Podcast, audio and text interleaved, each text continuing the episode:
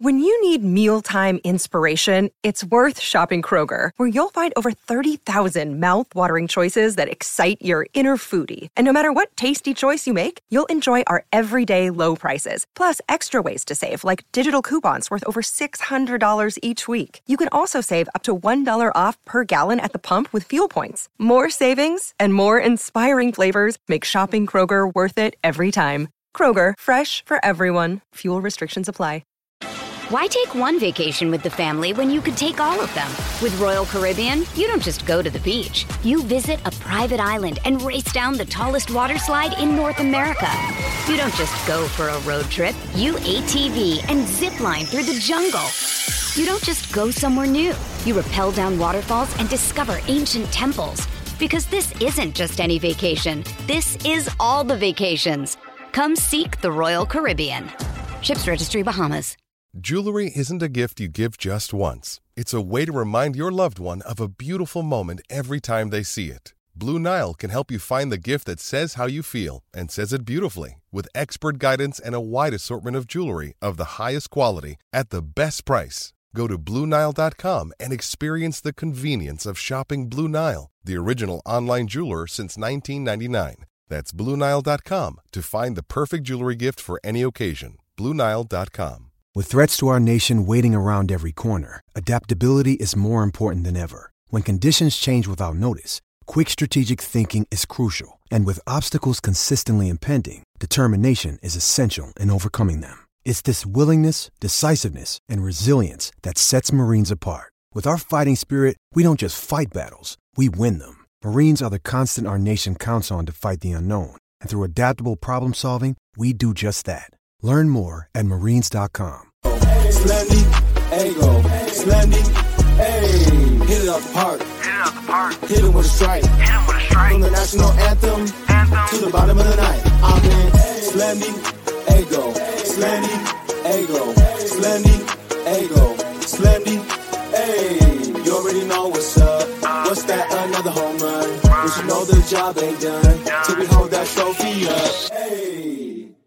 All right, what's up, everybody? Welcome to episode 481 of the Talking Friars podcast and YouTube show. Ben Fadden with you here. It is October 1st, 2023.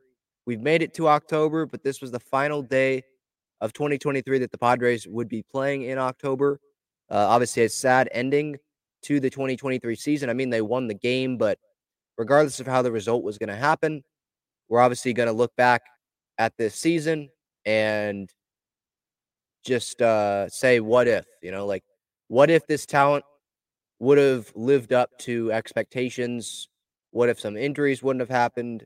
What if guys just played better baseball? What would have happened? You know, because you've got multiple players that have said, I think Blake Snell has said it, Juan Soto has said it, about how this is the most talented team that they have played on. And the most talented team that those guys have played on got wasted this season. You know, Josh Hader had like a sub two ERA. Blake Snell wins the Cy Young, or he should. He's going to win the Cy Young. Uh, Ha-Seong Kim keeps getting better. You had the positive moments from Luis Campusano and Gary Sanchez, Michael Wacha, Seth Lugo. Those look like solid additions. And you have nothing to show for it. Going to be sitting on the couch at the end of this season. Uh, actually, you know, they're all the players aren't even going back to San Diego. I don't think. I think some of the players are just flying to wherever they're going to go for vacation or wherever they stay in the off season, and then uh, the Padres clubhouse guys or whatever, they're they'll just ship the stuff to them. Um, obviously, the big question going forward here is when Bob Melvin gets back to San Diego. They have that meeting tomorrow. That's when it's scheduled, at least according to Kevin Acee. The meeting, don't know if it's going to be at Petco or wherever, but the meeting between him, AJ Preller, Erik Greupner, hopefully Peter Seidler is there eh, somehow, like um, on Zoom. I don't think he's going to be there physically.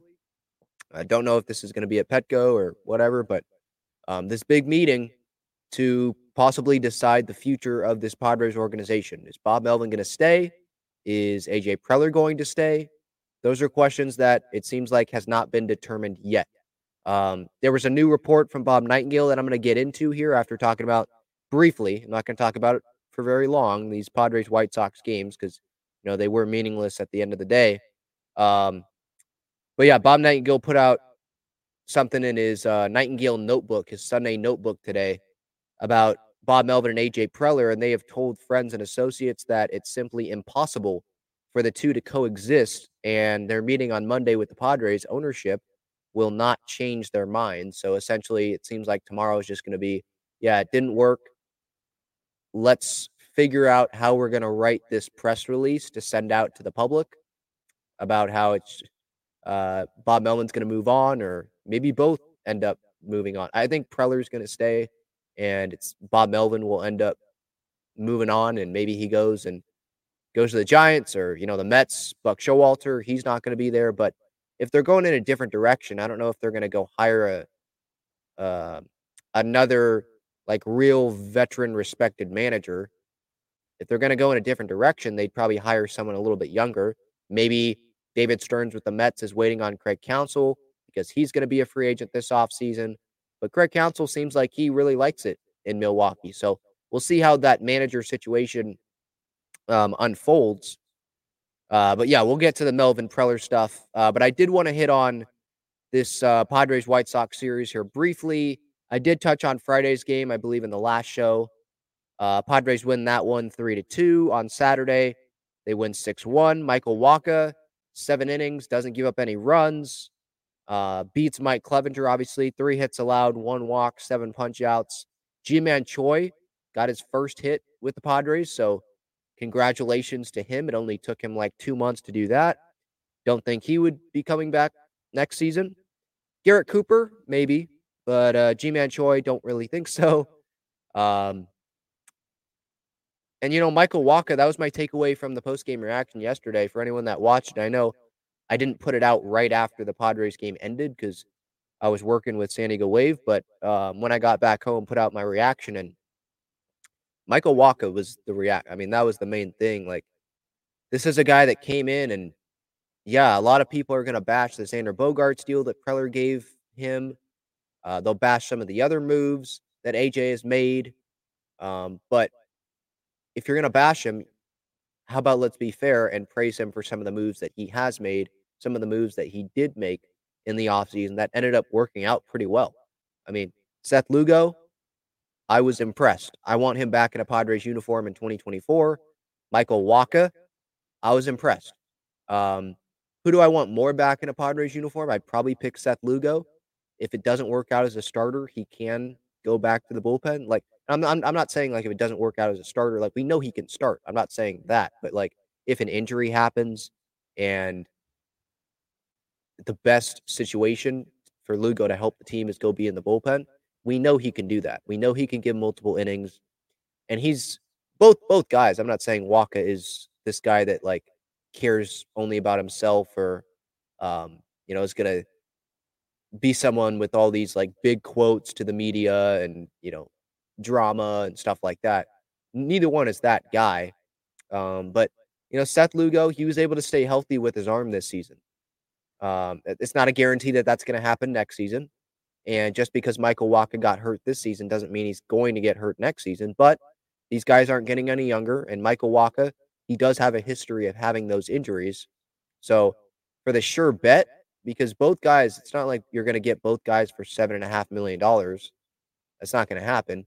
You're going to have to give guys probably multi-year deals. And the Padres can't guarantee that Seth Lugo comes back because he's going to decline the player option which is I think around seven and a half million dollars, goes out into free agency. Another team can bring him in. Uh, even if the Padres offer him more, he can go choose to go to another team. But the Padres can guarantee that Michael Wacha comes back. And I'd be happy if Michael Wacha came back. But if they're trying to trim payroll, which is what many reporters are saying here, from like 250 to 200, which is a lot. And I, again, I still have the viewpoint my opinion on this is I don't think they're going to get all the way down to $200 million. That just seems like a lot. Um, but if they are trying to trim payroll, I mean, giving Michael Wacha $16.5 million for this year or for I already say this year, like we're moving on to this to next year already. 24 and 25, that's a lot of money. Um, I, I think Michael Wacha deserves more than seven and a half mil, but probably less than 16 and a half mil. So if they can find a middle point there, um, I, w- I would like to see Michael Wacha come back. Uh, I would like that. But again, if you go get with Michael Wacha, the 16 and a half million, like you can guarantee him coming back. If you say, hey, Michael Wacha, you don't, we don't want to give you the 16 mil. We don't have the room for the 16 mil for 24 and for 25. They have to pick that option up at the same time. Um, Michael Wacha can sit there and be like, okay, I'll just go sign with another team then. You can, the Padres could tell Michael Wacha, hey, I want to have a middle ground here, right? Like the Padres can go to Wacha, Wacha's agent, and be like, we'll offer you two, three year deal, $10 million a year or $12 million a year, just not the 16 and a half. But Wacha could be like, well, I've got another team offering me that same thing. And if you really wanted me, you could have taken the club option. And I'm going to go to this team that's going to be interested and maybe is in the playoffs more consistently, right? Maybe they're not going to have a new manager coming in. Um, maybe Wacha has a past relationship with that guy. Maybe he goes back to a team like the Red Sox. I don't know. You know, the Red Sox, yes, they're bringing in new a new GM or not GM. I think Brian O'Halloran's their GM, but new president of baseball ops or chief baseball officer, whatever they call that, uh, in in place of Chaim Bloom. But he's familiar with the Red Sox organization, with Alex Cora, and it seems like the Red Sox are going to start to try to spend more money now um, and get back to being the Boston Red Sox. So I'm just throwing that team out there. We'll see what happens. It's going to be an interesting offseason, and that's like one of the small questions or smaller questions. It'll be one of the bigger questions probably once we get past this Melvin AJ thing. Um, the big question will be Juan Soto. I think. Do you trade him? Do you not? But that is definitely a part of this offseason with uh, you know Nick Martinez as well. There's a decision there. Uh, Wacha, Lugo, bullpen. How are you going to fill that? There's question marks. So we'll see what happens there. But yeah, Wacha, really good end to his season. Um, I was not expecting him to go seven innings. I, I because it's his last start. I wasn't. Yeah, last start you can air it out like Lugo did with his last start in San Francisco. But if you want to go into the offseason healthy, I mean, I wouldn't have blamed Michael Wacha in a game that doesn't matter. Him going like five innings and being like, "Hey, I'm healthy. All right, I'm gonna just end it here." But he went seven innings and only gave up three hits, didn't give up any runs, and it was good to see Mike Clevinger get knocked around. You know, because Padres fans, the last time we saw Mike Clevinger pitch in a Padres uniform, what was happening? Pretty much that. Not being able to go very deep, uh, getting knocked around. So it doesn't erase the postseason memory from last year, but it's kind of like, okay, I mean, that, that was fun. That was fun to see Ji-Man Choi, Jurickson Profar, Juan Soto knocking around Mike Clevinger a little bit there. Um, today, Padres win two to one to be honest, for for those that were watching this game, and I assume people that are watching this live were watching the game. Um, I know NFL's on and all that. I, I don't really care. Um, WNBA final or WNBA finals are coming up next Sunday. I was watching the Liberty Connecticut game. That was a really fun, entertaining game while this Padres game was going on. So I kind of had double screen. But yeah, I had the Padres game on and it was a pretty boring game. That that's why it made it very easy for me to to put most of my attention into the Liberty uh, Connecticut Sun game because that, that's playoffs. It was close. Where this, yeah, it was close, but there were no runs being scored. Padres, White Sox. I was paying attention to it. Like I could tell you moments in the game that that was happening. But I don't know about you guys, those that were watching this game. It just felt like it was a, a boring game. Um, Pedro Avila, I mean, props to him for his performance today. Obviously, didn't give up any runs. Um, and then late Padres, they get a run. They didn't get a runner on third base until I think the 10th inning, if I remember that correctly. Um, gets a sac fly, switch, situational baseball, scores a run. Uh, Josh Hader pitches in the ninth inning. Rich Hill comes in. And as I said in my post game reaction, and I agree with this person, uh, on social media that tagged me in this. about how Bob Melvin, this was like pretty much a, a fu towards AJ Preller. He puts Rich Hill in this game when I think Suarez could have pitched. They could have had Jose Espada pitch, who was brought up right for the end of this season. They could have had many guys coming in pitch, and Bomel decides to go to Rich Hill and have him pitch a couple innings. Uh, in the tenth inning, immediately gives up a run. So he could have got his first save of his career, but ends up not because he gives up a run. Padres Profar gets a run in the 11th inning, and then Rich Hill closes it down, gets his gets a win to finish off the season. Uh, and so the Padres they finish up their 2023 season with an 82 and 80 record, nine and 23 in one run games, two and 12 in extra inning games, a plus 104 run differential, which ended up being better than four of the six National League postseason teams. It was better than Milwaukee, who won their division. It was better than the Philadelphia Phillies, who were the first wild card. It was better than the Miami Marlins, who had a negative 56 run differential. And it was better than the Arizona Diamondbacks, who had a negative 15 run differential. Again, Padres run differential plus 104. That just shows, and I've said this plenty of times, that just shows how much this Padres run differential was meaningless. And if you actually took stock into it, you would probably be confused as to why this Padres team was where they were at. Or you looked at the run differential, you looked at standings, but you weren't watching all these Padres games, you would be like, this doesn't make sense.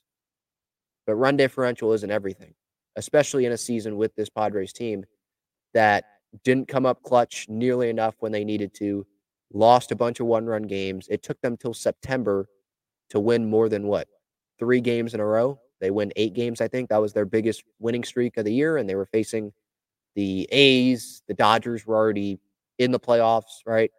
They knew they were going to win the division. They were facing the Rockies, I think. Wasn't super impressive. And the Padres, even just going past the run differential stuff, the extra innings, the one run games, it's how bad they were in that. If you really want to sum up how bad this Padres team was this season, it would be to look at this playoff scenario that happened here. You know, the Padres, they win eight games in a row, but they pretty much needed to like go 16 and 0 to finish off the season. And then they still needed things to go right for them. They needed other teams to suck. And the Chicago Cubs, man, they were helping the Padres out. But the Cubs needed to lose out. And this was going into, I think, this weekend against the White Sox. They needed the Cubs to lose out. They needed the Reds to only win one game. They needed the Marlins to lose out. They were they were facing the Pirates, and the Padres obviously needed to win every game. And they ended up winning these last three games of this series, but it was against the Chicago White Sox. And even if the Padres, so okay, so they went out here. Again, they still needed the Cubs stuff to go right for them. They needed the Marlins stuff to go right for them. And that's not even including the Miami Marlins game that maybe some people forgot about, the Monday game that's not even going to have to be played anymore because the Marlins are already in it. And so they're not going to go back to New York and play the Mets and finish off those four outs in that game. But that would have been necessary for the Marlins. They needed the Marlins to actually lose that game, and the Marlins had the lead there. So, yeah, just They've dug themselves a huge hole this season, and it was too big of a hole. They just were not going to get out of that hole. And uh, it's just a really freaking disappointing season for sure. I mean, I knew this Padres team was out of it for a long time, but you're still left disappointed and you're still just left like unenergetic. I mean, I maybe that's just the just how I'm feeling right now. For some reason, I'm kind of under the weather today. Uh, my voice isn't that great, so bear with me. Um, but also, like, it's it's like okay, it's finally over. The season is finally over, and I'm sure tomorrow I'm going to be pretty enthusiastic uh, because that's the day of the meeting. AJ Preller and Bob Melvin. But for now, it's it's just like okay, it's over. Um, that season sucked. I'm ready to put it in the rear view, but I'm not going to officially because I'm going to do a bunch of the player season reviews like I did last off season, um, and you know get those up consistently. And there's going to be some more reflecting on this season. Um, but I don't know. Right now, I'm just sitting here, kind of just, kind of like the players, probably just kind of like just burnt out. Um, just just right now, sitting here right now, because it's like us fans. This goes back to the fan base. It's not about me, but the fans deserving so much better. And fans continued to watch today's game. They continued to watch when this Padres team was officially eliminated still. When things weren't going well, still showed up at Petco Park, put so much time into this, so much money into this. And us fans, the fan base doesn't get rewarded. You know, it, it just absolutely sucks. Um, and I know some of the players in there, they feel really bad about this. Some, maybe they don't feel, they'll probably feel bad, but they probably, they'll move on, you know, in a couple days, they, they, they would have moved on from this because they're not from here. It's not like they're Joe Musgrove or they're not here on long-term deals. They got traded here maybe mid-season or whatever. Uh, but for those that are here, for those that love this team, it was just gut punch after gut punch after gut punch after gut punch this season. And even when they were winning games, it didn't feel like that amazing because you knew that they weren't going to make the postseason. When they went on that eight game winning streak, I didn't think this Padres team was going to go make the postseason. I already saw what they did in the month of August. You know, it just wasn't good enough. I saw how they started this season. They hadn't been over 500 since like May 10th. And they finally got back to above 500 here in these last couple games here. And Matt Lee, if you listener viewer of this show on YouTube, if you're watching this right now, I want you to click and join this live stream. Join, come on in here. You owe me 50 bucks. I guess that's the thing I can smile about today. For anyone, any long-term viewers of this show or you listen on the podcast, you probably know who Matt Lee is, comes in on the show and gives his thoughts sometimes. And we made a bet. I forget what month we made this bet in, but it was earlier in the regular season. And things weren't going well. And I think I was still in the phase of I still believe in this team. And he was off. He was already off. So this was like probably before the All Star break, I would think. And he was like, Yeah, I'll bet you 50 bucks. Or maybe I said it. I don't know who said it, but 50 bucks that the Padres don't get back to over 500 for the rest of the season. And I thought, yeah, I was for a long time there, even with the winning streak, I was like, yeah, I'm going to have to give Matt 50 bucks. But the Padres, they win eight games in a row, 11 of 13. They sweep this. Yeah, it was a sweep, right? Yeah. They swept this White Sox series and they finished two games over 500. I didn't even really want to have this team finish with a winning record. You know, that the, the $50 aside, just because I didn't want this to be looked back on, you know, two decades from now, just from casual observers and be like, oh, that was a winning season for AJ Preller. Because it's not a winning, this should not be considered a winning season for AJ Preller. It shouldn't be considered a winning season for anyone there it should be considered a failure of a season, right? And if they go win the World Series next year, then we'll look back on this year and be like, well, maybe it wasn't a failure after all. It was just a step on the journey to go win, right? Because they learned some things that they definitely cannot be doing next year, and they ended up fixing it and going and winning it all. I'll, I'll look back and won't call 2023 probably a failure. I'll call it a disappointment still. But if there were learning lessons here, because the ultimate thing here, right, is to go win the World Series. And if they win the World Series and there were some failures, at least in that season, when that season was over, that we thought it was a failure, if there were failures, if there were disappointments along that road, that's okay. And, and that's how it is in life as well, right? Like sometimes you think something's a failure in the moment, but as long as you reach your long term goal, you get to that goal at some point, you can get rejected, rejected, rejected, no, no, no, being told no. But as long as you like learn things in that process and then you end up getting to that end goal, which is winning, then really you look back on those years and it's like those years weren't full failures. They were disappointments, but it was all just a part of the journey to succeed, to get to that point. So that's ultimately what I'm hoping this Padres season ends up being. But right now, for sure, I mean, it's a failure. Yeah. And it'll continue to be a failure unless they get to that point, right, of winning. Um, you know, 2021, you look at that, failure. Because sure, they got to the NLCS, but they didn't do the ultimate thing. They didn't even get to the World Series. And last year, I labeled last year as a success. It was progress, right? You know, and especially going into 2023, I thought, okay, you did all this without Tatis. You're adding Xander Bogaerts, some of the stuff that a lot of Padres fans thought, right? And we're going to have this big four, but they didn't keep building on that. So it was just a step back. So what do we look at 2022 as now? Just an outlier? I mean, we'll look at 2022 like the season that season considering the circumstances. Yeah, I still view it as a success, but the overall big picture, right? The main goal is to go win it all. I view it in terms of that if this makes sense, hopefully it does. I view that as an outlier. I don't view that as a success because you just took a giant, not just one giant step back, multiple step backs for this season.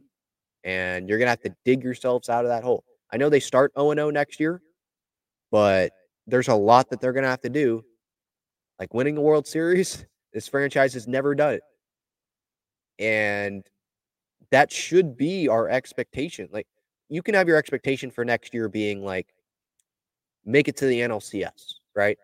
But like last year, made it to the NLCS, and I was sad that they didn't make it to the World Series. I was sad that they didn't go on and win the World Series because they made it that far. You don't know the next time that they're going to make it there. Prime example of that was 2023 here, right? Didn't even make the postseason. So, I mean, the expectation still needs to be there. Like that level, it still needs to be raised up here. It shouldn't be down just because of what happened this year we know that there's talent on this team.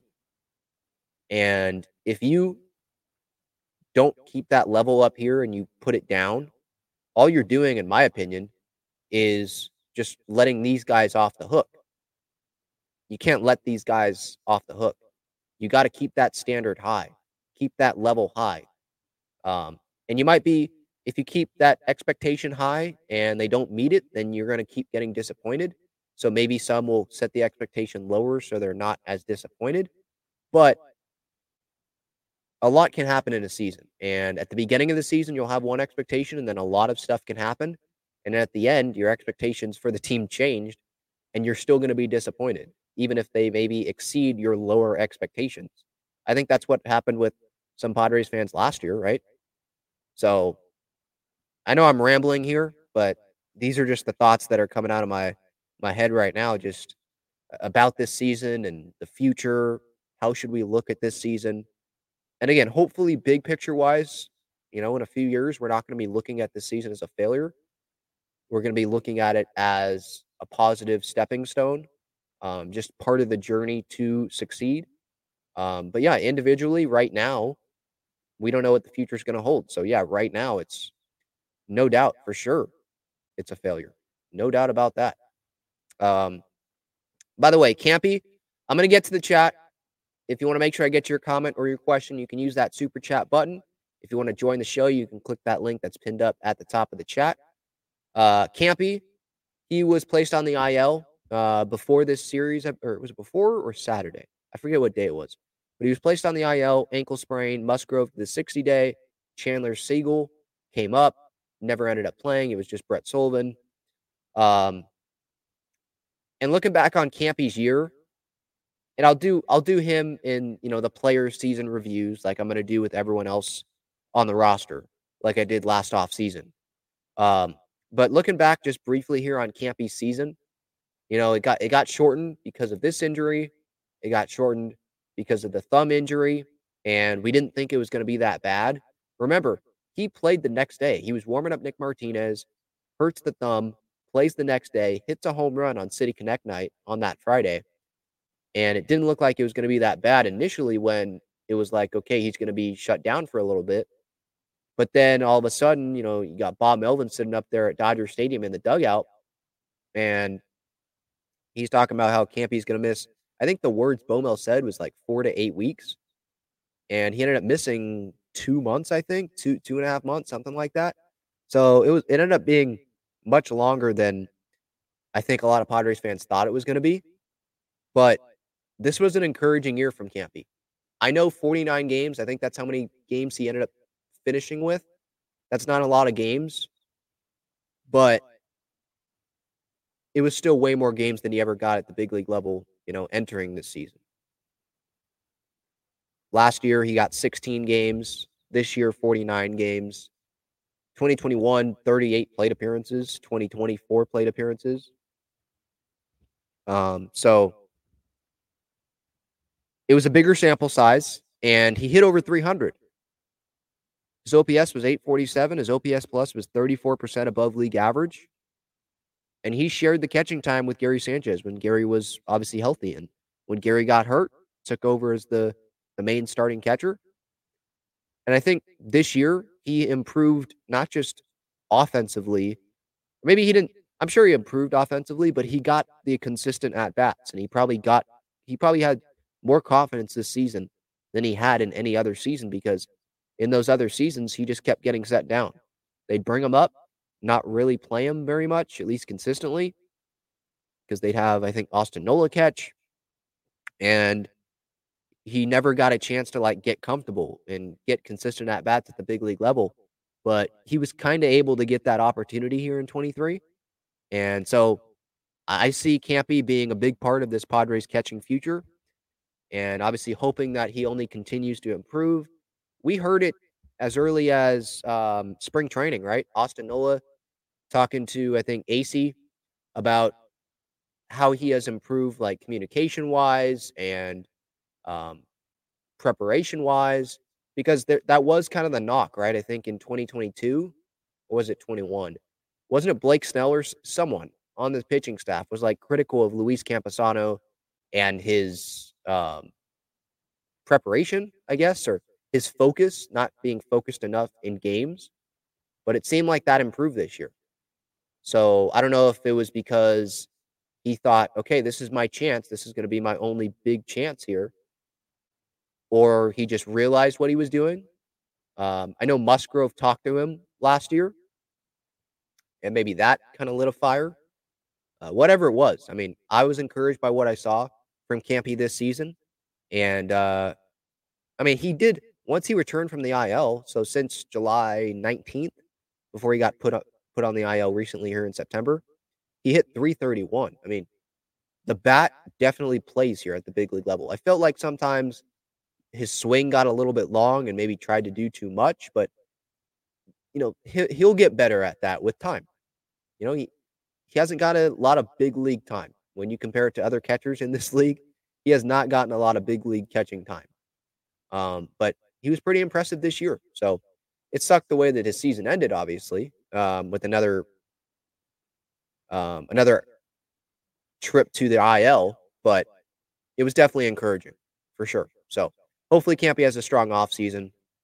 Um, Tatis, by the way, Kevin Acee wrote about this as well. Tatis is going to be playing some winter ball for a few weeks in the offseason. And speaking of pretty encouraging seasons, I mean, I, I think some would label this still disappointing for Fernando just because of the expectations we have for Fernando. And we saw Fernando last in 2021, where he was leading the National League in home runs and all that. Uh, but considering that he came back from three surgeries, had to learn a new position on the fly, which, by the way, he should win the gold glove in, in right field. Um, he was expected to be one of the best players in baseball. He had all this pressure on him, part of the big four, coming back. And I think a lot of people were saying just just tread water, stay afloat until Tatis comes back, and that's a lot of pressure to have on you. You know, he, he hadn't played baseball at the big league level in a long time. Um, and he ends up finishing with a 20 better than 25 25 season. He was one of I think 8 players in Major League Baseball this year to have a 25 25 season. And he was able to stay on the field. He got a couple days off, I believe, starting right when he returned on April 20th, he played pretty much every day. And Bob Melvin mentioned to the media this season that he didn't want Fernando to play that much, but that's just what that's that's just the situation that the Padres were in. Fernando just had to play that much. He was one of the Padres' best players. You have to play him every day. And so, you know, credit to Fernando for because I'm sure he was playing hurt and he was drained here at the end of this season. Uh, there was a lot of times where I'd watch Marty Caswell's YouTube videos from inside the clubhouse with interviews and all that, and you'd see Tatis have a big ice, a big thing of ice on his shoulder. Um, like I'm sure it was bugging him, but he kept playing, and he's going to actually have a healthy offseason this coming offseason. So, yeah, I expect a big year out of Fernando. I expect a better year out of Tatis next year. And obviously, hoping that he can stay healthy. It seems like those surgeries worked. Um, I know Bellinger, right? He was someone that got a surgery with the Dodgers. Not, not really, definitely not the the 2023 Cody Bellinger, but then it, it took a couple years, and he comes here 2023 again with the Cubs, and he ends up having a great platform year, and he's going to get paid in free agency, which he deserves based off of this season. I, I, don't know how much he deserves, but he'll get paid. And with Tatis, I'm hoping that you know there's the Acuna comparisons as well. I'm hoping that he'll be able to stay healthy in 2023 or 2024. Excuse me. I'm probably going to keep saying that uh, 2023 instead of 2024, but you know what I mean. 2024 hoping that he can stay healthy, have, you know, get back to kind of like that 2021 Tatis year. We'll see what happens positionally. Does he stay in right field? Does he move to center field? Trent Grisham's future? Like those are all questions. Um, but you know, with Tatis, yeah, a little disappointing, especially the way he finished this season wasn't very strong. Um, I think he mentioned to Kevin Acee, like he just wasn't finding it with the swing here at the end. So more consistency is probably what Tatis is going to be aiming for here and working at in the offseason. But healthy offseason, a full season, hopefully next year. And, you know, you're not going to have to deal with the suspension and all that. I thought he dealt with that stuff pretty well this year as well. And I'll talk about that more probably when I get to the Tatis player season review that I'm going to do um, here probably in October during the playoffs because the Padres obviously aren't going to be playing. But I thought he dealt with that stuff well. Um, he knew that that was going to be coming, the the taunts and the booing and all that, and you just have to take it, right? Like you did it to yourself, and so he took it, and there were good moments. I mean, obviously, I'm not just talking about the highlight plays. Um, we could talk about the highlight plays, like him robbing that home run recently, the big home run that he hit on the City Connect night to dead center. Uh, I think that was against the Cubs. I could be wrong, or maybe it was was it the Orioles or the Cubs. I forget who it was against, but big moment there. Um, he had some moments, but I was mainly for me this season. Obviously, you want the postseason appearance, but when you look back on Tatis this season, I was happy that he was able to stay on the field, and I'm hoping that he can continue to grow on that going into next year and getting back to being like the real full Fernando. I don't think we really saw that this season. There were moments where we saw it, the athleticism and speed and all that. Stealing home obviously was an amazing moment. Um, that one was against the Orioles. I do know that. But him getting back to like the real Tatis, that's what I'm looking forward to, hopefully in 2024 and for the rest of his prime, because he's here locked down. He's one of those that's going to be here long term and we hope that that contract's going to work out really well. It's I'm hoping that it turns into a, a team friendly contract. It seems like that's what it is. Right when he signed it, he wanted the security and he got it, and he's not going to be getting paid that much in comparison to some other guys like Aaron Judge getting forty million dollars a year, stuff like that. It'll be a it should be a pretty good deal for the Padres, especially like guys are going to keep getting paid more and more money that Tatis salary is going to stay what it what it's at. You know that it's already agreed upon, right? Unless they like restructure something. Like uh, someone did that recently. Was it Mahomes in the NFL?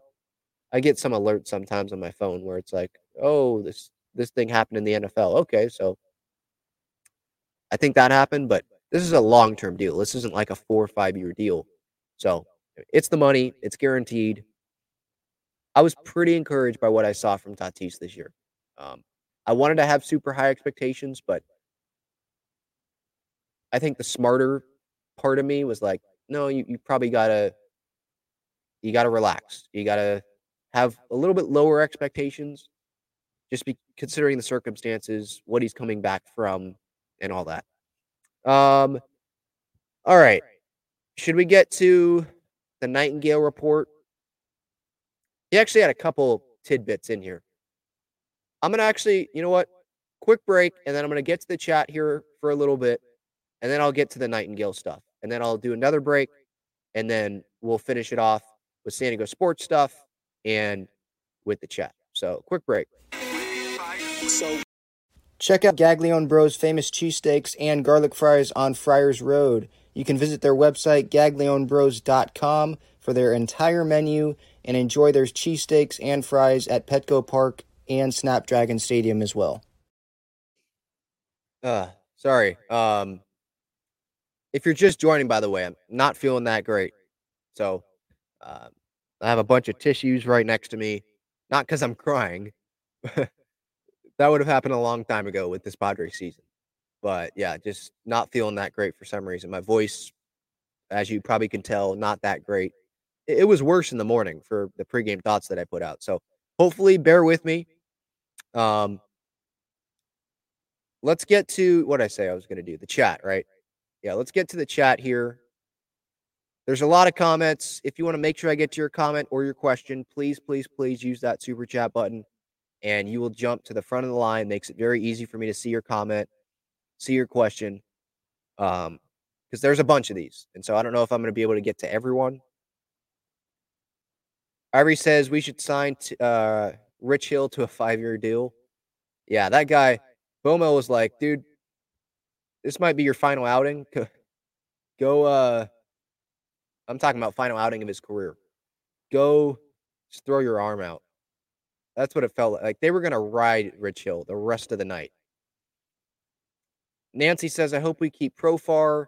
Yeah, I mean, for a cheap salary, I would be fine with the Padres keeping Jurickson Profar um, as a a bench player because that's something that the Padres missed this year. I mean, you had Nelson Cruz and Matt Carpenter taking up roster spots, and those guys. I know the Nelson Cruz deal, like that was one million dollars. That's nothing for Major League Baseball owners, but he doesn't play the field. And Matt Carpenter, I mean, he was limited. It's not like they were gonna they were able to put him in the outfield whenever someone was down. You know, with Profar, you can DH him, you can put him in the outfield, you can put him in the infield. Yeah, I would like to have Jurickson back next year, but we'll see if another team is willing to have him go be a starter somewhere. I doubt it unless it's a team like the, the Kansas City Royals or something like that, the Oakland A's, and then they try to trade him at the deadline or something. But Profar, I mean, he likes it in San Diego. It seemed like he was comfortable. I know right when the Padres brought him back, he was like turning into like Ted Williams at the plate. So, um, yeah, I would like to see Profar back, but I don't know how much. Is this like a Wil Myers thing where Will he got kind of that starting opportunity with the Reds, right? He ended up not finishing with the Reds, but the Padres weren't going to go as far as the Reds did in terms of the money. Is that what we're going to see with the Jurickson Profar situation? We'll see. Uh, Lefty Missile says Rich Hill goes out, throws two innings, but Hader can't do it. It's the end of the season. You have six months to recover. Get out there and effing pitch. Yeah. Well, Josh, I'm not going to bash Josh Hader for not doing it now because like the Padres are officially eliminated and he's literally one, he's literally hours away from being out of the Padres. Um, but what pissed me off was earlier in the season. And some some people went with that argument when they saw I was mad about Josh Hader's quotes that he had here in September in San Francisco. What is it? What are we in the playoff race? Like why he's not going four outs and all that? People were like, "Well, he's so close to free agency. I wouldn't either." And that's not why I was pissed off. I was pissed off because he's had this mentality the entire season, and it took a it took a lot for the Padres to even have him go four outs in the freaking postseason last year when it matters the most. And this year, he doesn't go four outs. And there were a couple times, I mean, I could count them on one hand. I don't even need my thumb to count how many times he pitched back to back to back games. And so for him to say, what are we in the playoff race, which they were technically still not mathematically eliminated. So that's just something that you don't say. Um, and then you blame the media. You guys want me to do everything. No, the media, fans, we don't want you to do everything. We just want you to do something that your other teammates are doing, you know, being a team player. And it just felt like he wasn't a good enough team player this season. And I get it, the Milwaukee Brewers screwed him with arbitration and all that, but dude, you've already ma- you're already making your money. Like you already agreed with arbitration and all that with the Padres going into this season. You're a free agent at the end of the year. It's not like you have another arbitration that the Padres are going to try to, you know, not give you the money that you want. And by the way, if there was another arbitration year for Josh, the Padres, AJ Preller doesn't go to arbitration with players. So he would have probably gotten what he wanted. So yeah, like this wasn't the organization to be so strict about what you were going to do. And then on Instagram, he's replying to a fan who said like can't go four outs though. And he's what did he say on Instagram? Like something about the phone works both ways. And it's like, I didn't know I'm supposed to he said, I, I don't know I'm supposed to make myself available or, or tell the coaching staff to put me in or whatever he said. And I'm like, no, no, no, that's not what it is. If it's two ways, then make it known to Bob Melvin, make it known to Ruben Niebla and Ben Fritz sitting there in the bullpen, make it known to them that you're willing to go four outs in a big situation if needed. And I don't think he did that. I don't think he was going up to Bob Melvin and be like, hey, you know that situation the other day where there was a four out situation and it was left on left to end the eighth inning? I want it. I want that situation next time. Give me the ball. That's not what I got from Josh Hader. Watching him this year, I didn't get that. He wanted his three outs and get out of there. He wanted to do the absolute minimum. And that's not a guy I want on my team. I get it. He was close to free agency and all that. But when your team is circling the drain and you tell the media, and you have Bob Melvin telling the media earlier on in the season, you have them telling people, yeah, he's just saving it for when the games matter the most. But then you continue to only go three outs and you, you're limiting yourself essentially when you said you weren't going to. Like you were taking it slow at the beginning of the year so that you could go full out later in the year, and you don't do that. Yeah, it pisses me off. And I think it pissed off a lot of other Padres fans. Uh, Coffee Milk says Buck is gone. Melvin next. Very well could be. And Buck, Buck, I don't know if anyone saw the situation with the Mets here. But what happened was Buck, he went and talked to the media today, I think before the Mets game, saying like the Mets are choosing to go in a different direction. It was pretty much we're going to fire you or you're going to voluntarily step away, right? And so Buck, I guess, voluntar involuntarily stepped away, but it wasn't like the Mets fired him. He just did he delivered the news on his own at the press conference. So maybe that's what the Padres end up doing um, with Bob Melvin. If they can't make it work, and I'll get to that Bob Nightengale report here in a little bit. If they can't make it work, then maybe Bob Melvin has a press conference and is like, you know, ownership, Padres management, they're choosing to go in a different direction. Um, and that's that's their right. I thank the Padres for their time, and 2022 was great. Maybe that's what happens. Um, we'll see. I mean, tomorrow, Monday, I don't know if we're going to get the news tomorrow. I'm sure someone will leak it out because this organization always leaks things. Um, there's some organizations where, like with the Braves, there's sometimes where you don't hear news till the Braves like put out a news release about it. You know, with the Padres, I mean, everything leaks. What it feels like. So probably sometime tomorrow we'll hear something, and I'll I'll do a show on it for sure. So be ready for that here on YouTube and on podcast platforms. I'll put that up tomorrow when we're done with that. If no news comes out, I'll probably still do a show and then wait for it to come out on Tuesday. But yeah, I, I could see Melvin. I could see that happening. with what happened with Buck Showalter. I could see that happening with Bob Melvin.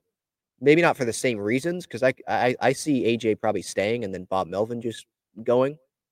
Um, and the, the two sides mutually parted ways. Where with the Mets, David Stearns is coming in. It's a new person. I know Billy Eppler's still there, but it's a new person and he wants his guy. So we'll see who Counsell ends up going with. We'll see if it's Craig Counsell. You know, we'll see. Um, but yeah, and I don't think the Padres, by the way, I don't think they go in the Buck Showalter direction. I mean, maybe, maybe they would because obviously Manny has input. He's he's he tells the media, I stopped GMing a long time ago, but come on. You're telling me he's gonna have no input on the Padres' next manager if Bob Melvin ends up departing? Of course he's going to.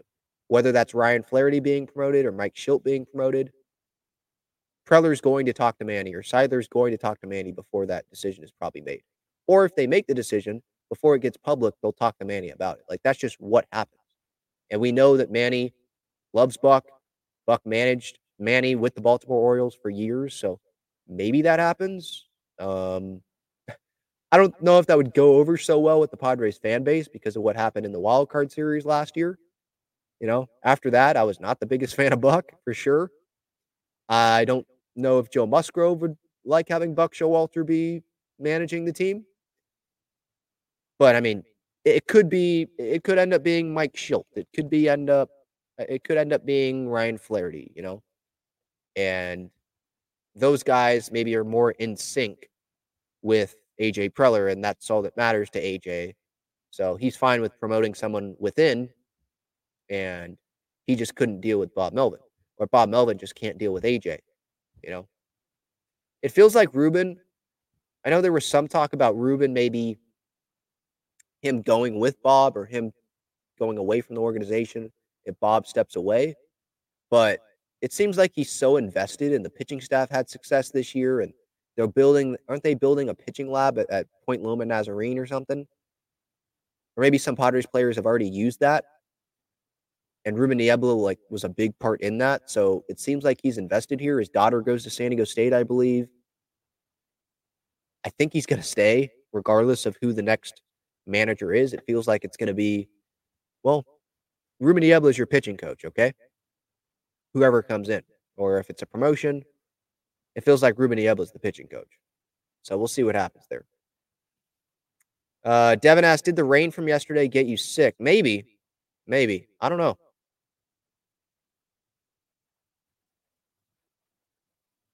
Uh, continuing to go through the chat here.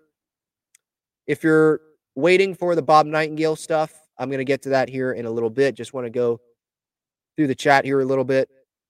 I know I'm like 45 minutes behind on the chat, but you know that I like to get stuff off my chest, then go to the chat. But I always go to the chat. I'm not I'm not going to do a show if it's live where I just don't go to the chat cuz I value the Padres community and having you guys have a voice. If you want to join the show, you can click that link that's pinned up at the top of the chat. I believe it's pinned up at the top of the chat. Um, Charlie says Hader refusing to come in games, and plus he has three losses this year for the Padres. Hader played a huge role in the downfall of the 2023 Padres. Huge. He played a role. Huge. I don't know. Now they only finished two games back in the wild card, so yeah, you could say that that's huge because it was a, it was a diff- it was a pretty big difference there. You know, two games. It's not a lot. So there were a lot of games where, yeah, you don't have the lead, but your best reliever is Josh Hader, and maybe he didn't want to be in the game in that spot. He told the coaching staff, "Yeah, ninth inning, three outs, not four outs," and Suarez gives up the lead or something. Remember the Dodger game? I forget what the exact situation was, but it was at home, and Suarez couldn't throw strikes, and I think maybe they maybe Hader threw before Suarez that day. I forget, or Hader was unavailable. I forget the situation. But that was like, okay, you know, Josh Hader here would be nice. Suarez can't find the strike zone. And then Cosgrove came in. He walked a guy with the bases loaded. It was bad. And, uh, you know, there were some times, I think the Cincinnati series, Josh Hader, Josh Hader, Josh Hader. And instead, you know, Nick Martinez comes to the game. Is that because Josh Hader was unwilling to, you know, pregame, you know, made that known or what? I don't know. But yeah, he played a role for sure. Huge role. I put I say huge. I reserve that for the guys that are playing every day that are in the lineup. Because it's a limited role as a reliever. It's it's still a significant role, but it's not as significant, obviously, as guys that are playing every day.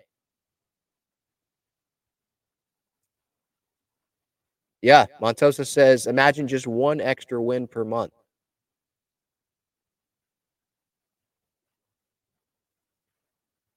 Um, continuing to go through the chat here. Yes, sad news today. Very sad. Don Orsillo obviously worked with Tim Wakefield. Uh, I don't know if Padre fans know that, but Don obviously was big TV guy with the the Red Sox for years and worked with Tim Wakefield and had a great relationship with him. So, yeah, rest in peace to him. It's that sucks. I think it was brain cancer. Yeah, from everything that I'm reading, just seemed like he was a amazing human being.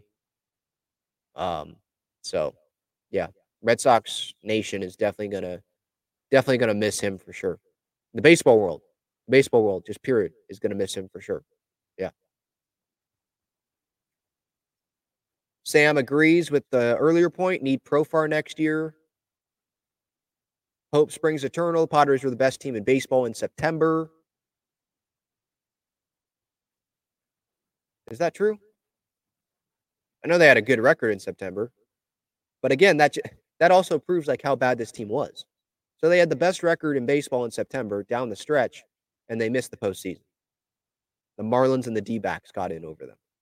You know, like that just shows how bad they were in the other months.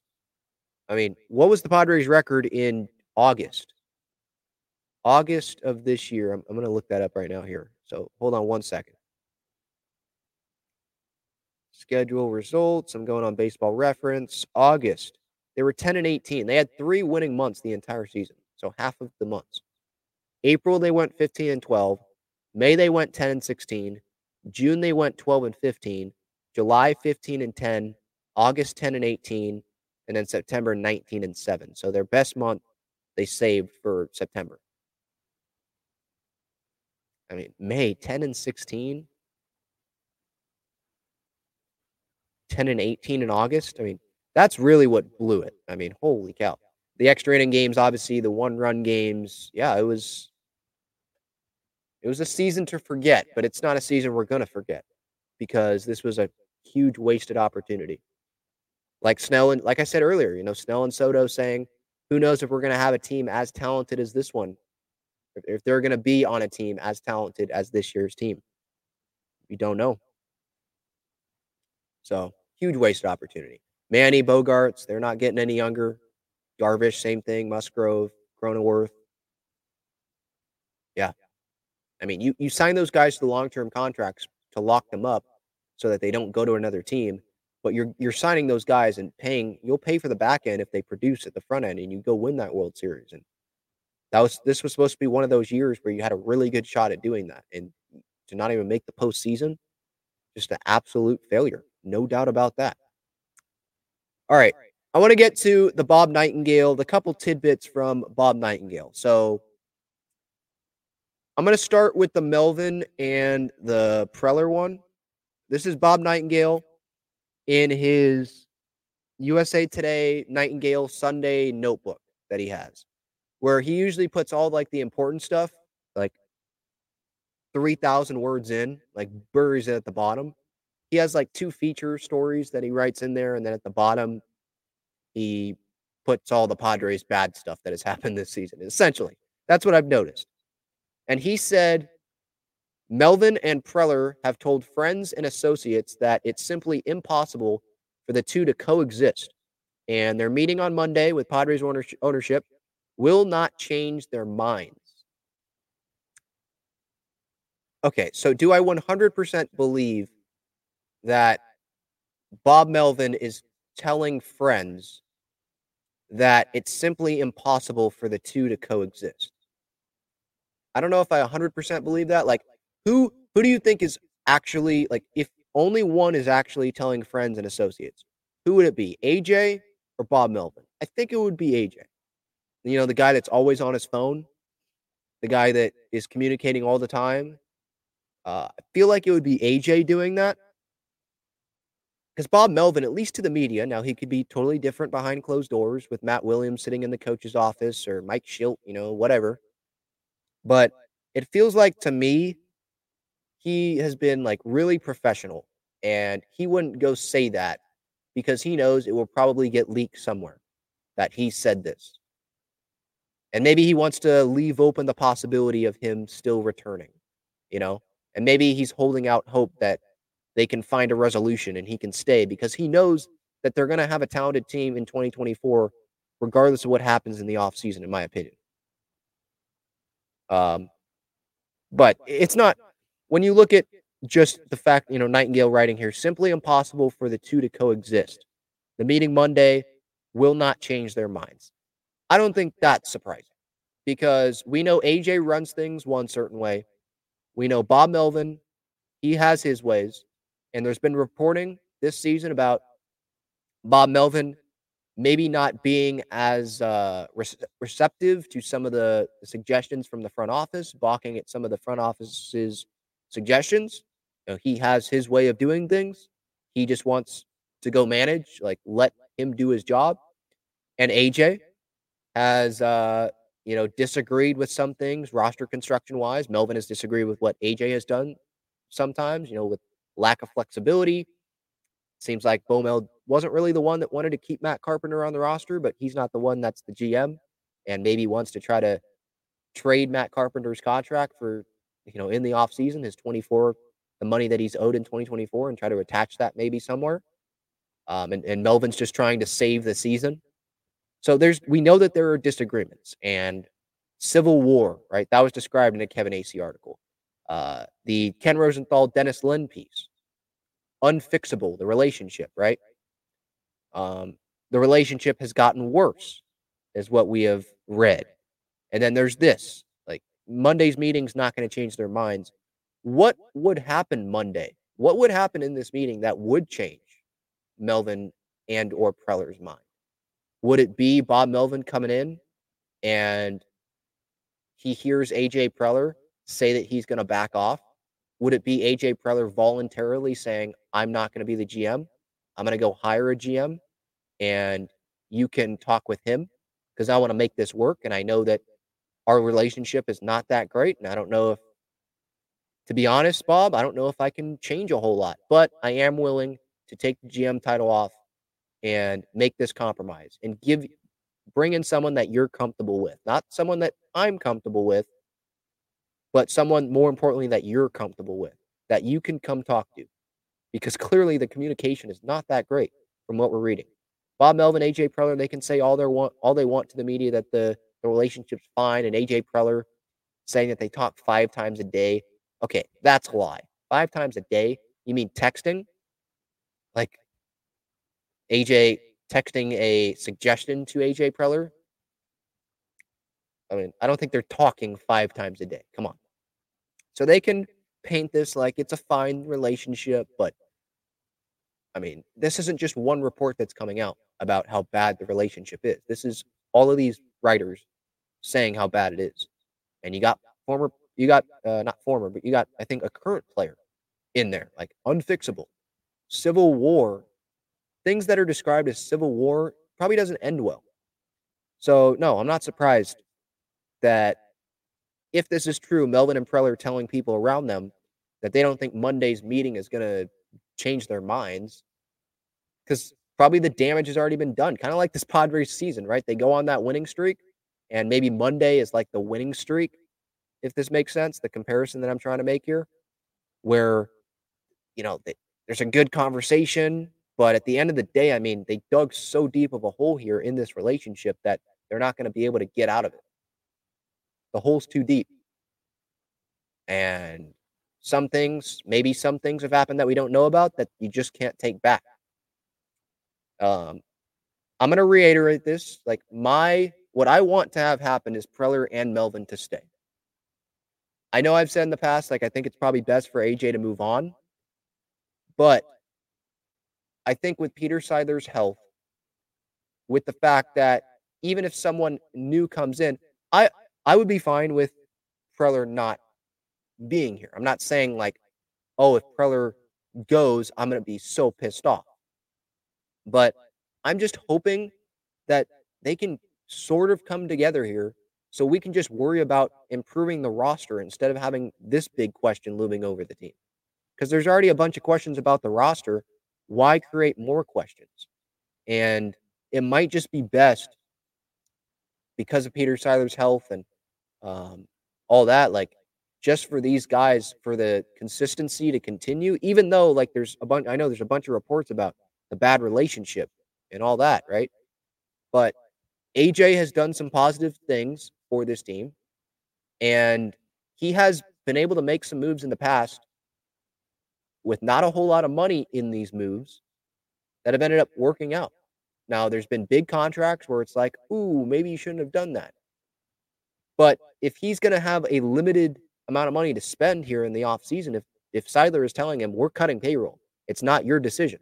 We're cutting payroll. This is the money that you have to work with here. You got to make it work that could be a good thing because Preller has made made some good additions on cheaper deals, on short term deals.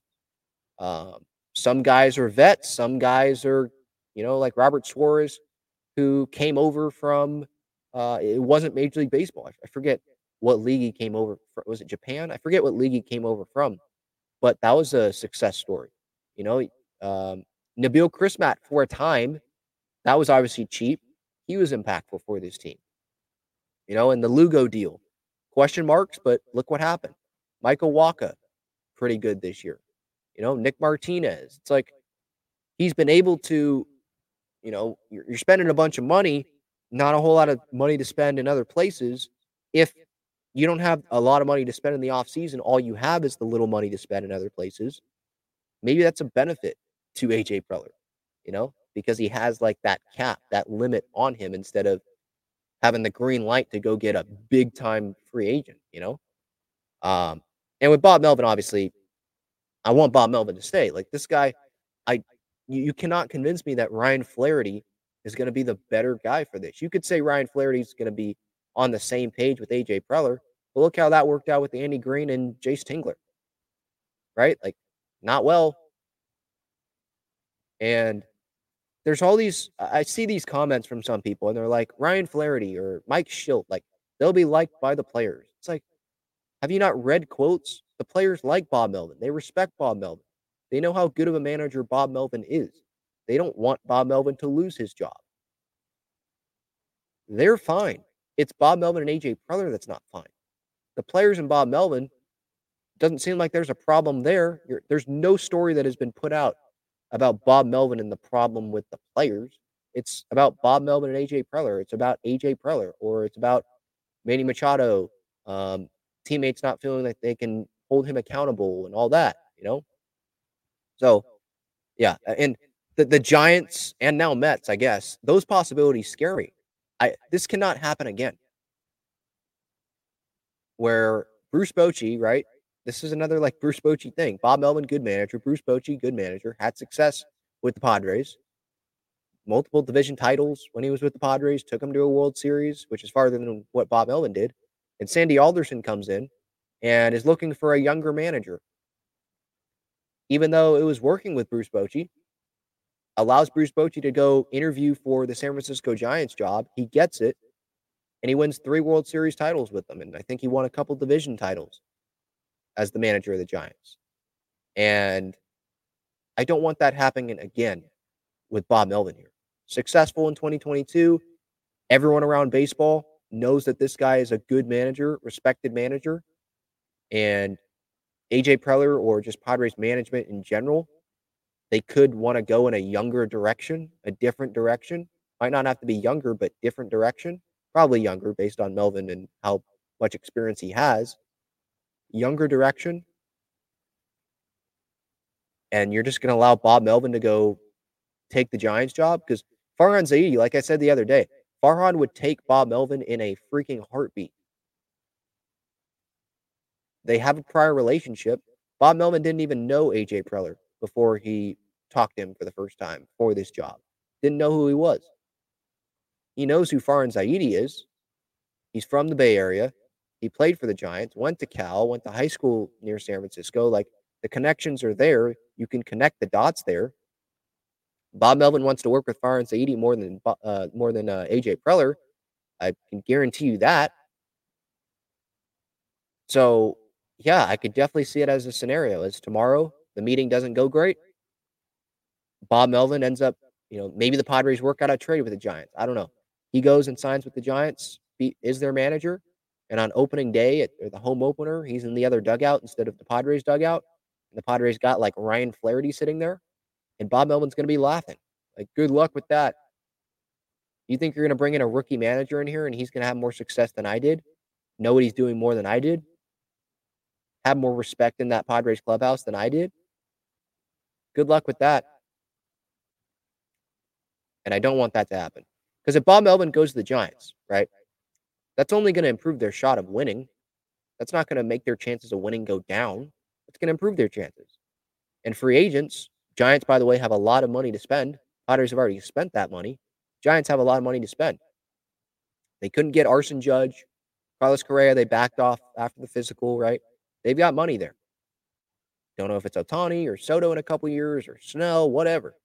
But they've got money, and free agents will be appealed probably because they saw the Giants were hanging in there with Gabe Kapler and no superstars on that team. They were hanging in there. And they could sit there and be like, well, they made the playoffs in 2021. That wasn't that long time ago. They were hanging in there for a lot of this season with Gabe Kapler and no superstars. And now they have Bob Melvin, who knows what he's doing. And I can come in here and be a superstar. I think some people would be some uh, free agents would be pretty happy going to the San Francisco Giants. Would they rather be managed by Ryan Flaherty or would they rather be managed by Bob Melvin? I think we all know the answer to that question. Now, the Padres could sit there and say, well, we're a better franchise. We have a better shot to win in 2024 than the Giants do. And I would probably agree with that. But if Bob Melvin goes to the Giants, maybe he is re-energized and he's not going to get drained out by AJ Preller through 2024 and be like, I'm done. I can't do this anymore. Maybe he'll sign a three-year deal. I think Bob Nightengale mentioned like maybe three years, 12 million, so four million dollars a year. He's owed four million dollars by the Padres in 24, so that would work out. And the Giants could get even more years out of him than the Padres would get out of Bob Melvin. So it's a possibility.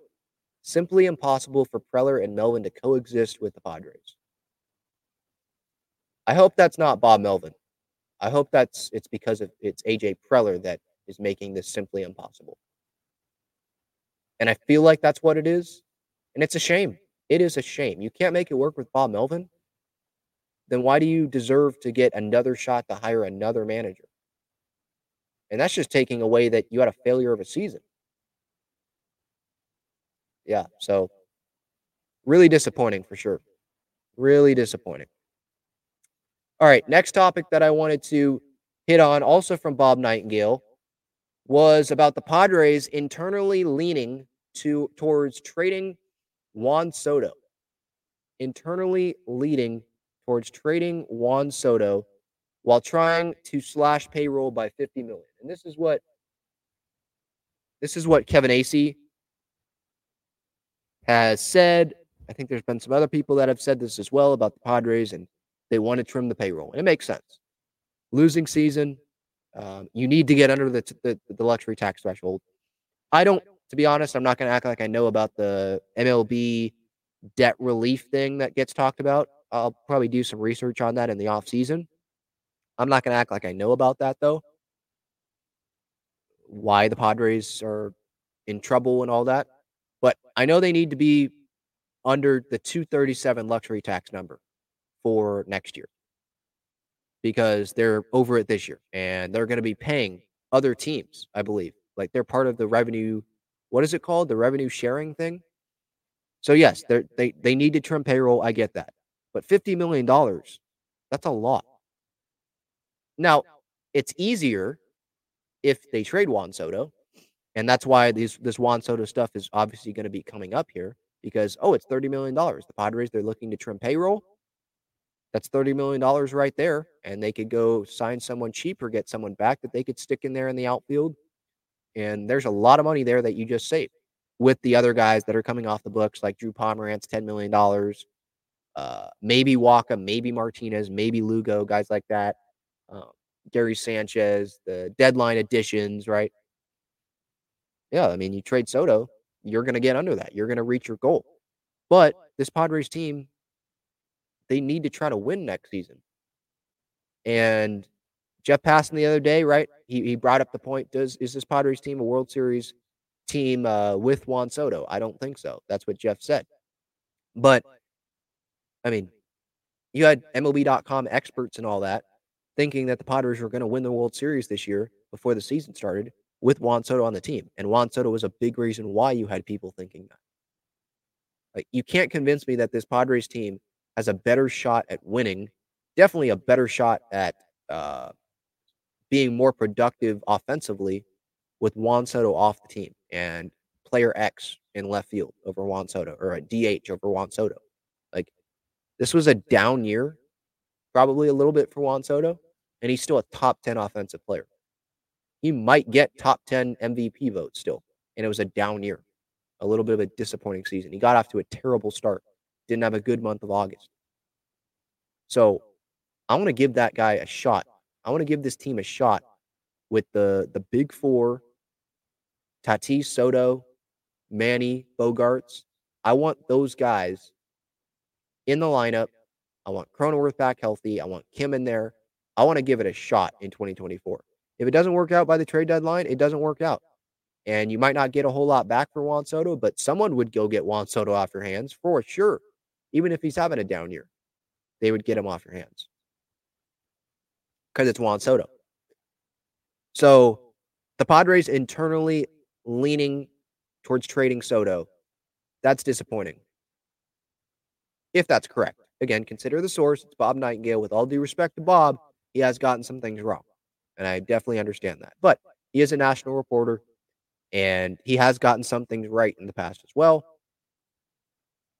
And if they're internally leading towards trading Soto, I mean, then how can you sell that to the fan base, right? Let's say Melvin goes. Let's say you trade Soto and season ticket prices increase. How are you going to sell that to the fan base? Like that's the that's the good thing. It's good that Soto got traded. It's good that your season ticket prices went up. Like how are you going to sell that? Bob Melvin's not here. He's managing in the other dugout. You're going to sell that to Padres fans? How can you? You can't. Especially if like AJ remains and he hires a, a rookie manager and Bob Melvin goes goes to the Giants, Juan Soto gets traded. How are you going to sell? Yeah, World Series is the expectation. I mean, that would be a pretty hard sell, I think. So I don't think they should be leaning towards trading Soto. If they're leaning towards trading Soto, that's because they have to get under $200 million. Probably. Like that's like the the mandate from Peter Seidler or something. Like they or Major League Baseball. I don't know. Like I'm not I'm not gonna act like I'm this genius in the the financial stuff with payroll and all that. But this is to only get, and I said this on social media today when I tweeted that part out from Nightengale. Only getting one year of Juan Soto one postseason run, I should say, not one year, but only getting one postseason run from Juan Soto, and that wasn't even in the full season that you had him, that would be so disappointing. You traded James Wood, Robert Hassell III, Jarlin Susana, Mackenzie Gore, CJ Abrams, Luke Voit, but I'm not, I'm talking about like top prospects, really young, really talented players. I might be forgetting one other guy. You traded so much talent for Juan Soto for three pennant races, and you can't get it this year. So try next year. One pennant race with Juan Soto, and that was with Tatis not on the team. That was with Bogaerts not on the team. That would be so disappointing. Talk about losing a trade. If they don't get a World Series with Juan Soto, they have lost the trade, right? As of now, they have lost the trade to not even see it through, not even give it a chance, I would be so disappointed in that. And again, it's like it would just be another bad look on the franchise. Some would think that it's a good look because they're looking towards the future and they're like, no, you could get a good, re- it's a better return than you'll get back at the deadline. But what if the Padres are winning really? They're winning a lot of games at the deadline and they're going to be in the postseason. Like you can tell at the deadline and you have Juan Soto on your team. Then you can have him for that postseason run. It goes back to like regrets. I don't want Peter Seidler to have a regret. Man, I allowed AJ to trade all of this for Juan Soto. And now I'm stuck sitting here laying in bed, you know, before I go to sleep each night, thinking to myself, what if we had Juan Soto? What if? What if we gave it that shot in that third season? What if, what if, what if? I don't want him to regret that. If he tells AJ, like, no, Juan Soto can't be traded, or he puts his foot down to whoever is running it, Juan Soto's not getting traded. You're keeping him. I will pay him the $30 million. At least at the end of next season, he can sit there and be like, well, at least we tried. We gave it our full effort with Juan Soto. But if you don't have Juan Soto in 2024 to start 2024, you didn't give your full effort with Juan Soto. You didn't because you had a season left on that contract. And this year was considered probably a little bit of a down year for Soto. And next year, in 2024, he's going to be in a walk year. You think he's not going to be motivated to have a ridiculous season or be motivated to win because of how embarrassing this season was? Of course. Of course, he's going to want to be the MVP of the National League if he's on the Padres or MVP of what wherever he goes, you know? So that's a guy I want on my team. And that's that's that's a guy that other teams are not going to want to face. So again, I it goes to the regrets. I don't want regrets. I want them to try to see this through, see what can happen. Because this year sucked, but that doesn't mean that next year is going to suck.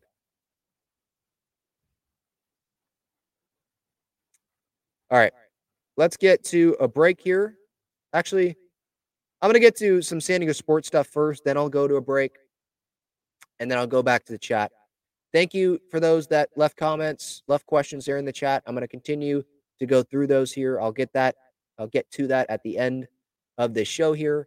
Wrapping up the 2023 season, Padres and the White Sox finished up their series here. Padres, they finish their season 82 and 80. They will not be going to the postseason, but one team that will is San Diego Loyal. Monterey Bay was the opponent at Torero Stadium, and San Diego Loyal was able to get a win. Damas, he was able to get a hat trick. He had a really nice goal, um, his third goal to get the hat trick from long distance, stoppage time. Loyal had already gotten the win in the bag, but I mean, clinching the playoff spot, a hat trick, and then there was another one that scored as well. That's pretty much as good as you could have planned that Loyal win, right? And those two teams, Loyal and Monterey Bay, familiar with one each other. Um, and San Diego Loyal, if you go back and look at their schedule, the previous matchups, they they had that comeback win against Monterey Bay on the road. That was September 20th. So that was really recently. Then they get a point from Las Vegas, and then they get the four win four to one win here. And right now, sitting in the West, they're third in the West. And if they're a top four seed come the end of the regular season, they will host a playoff match, which will be, I think, absolutely amazing because it's the last year, obviously, of San Diego Loyal.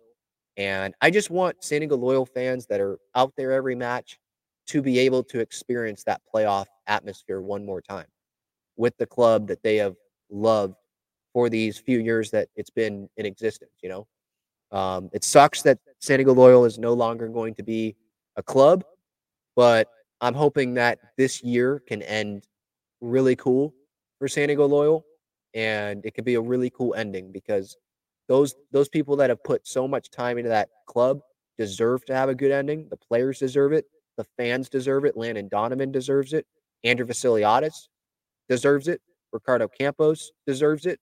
Uh, a lot of people deserve that.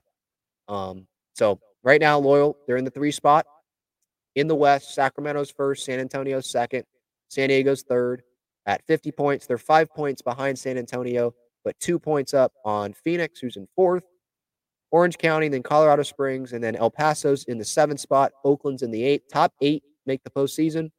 Um, El Paso is the next matchup for San Diego Loyal. Um, San Diego Loyal, that next matchup is on Wednesday. That's in El Paso. Their next home match, their last home match of the regular season, is October 7th against Oakland. So you can get your tickets there on San Diego Loyal's website. But a fun win, a good win for San Diego Loyal, four to one.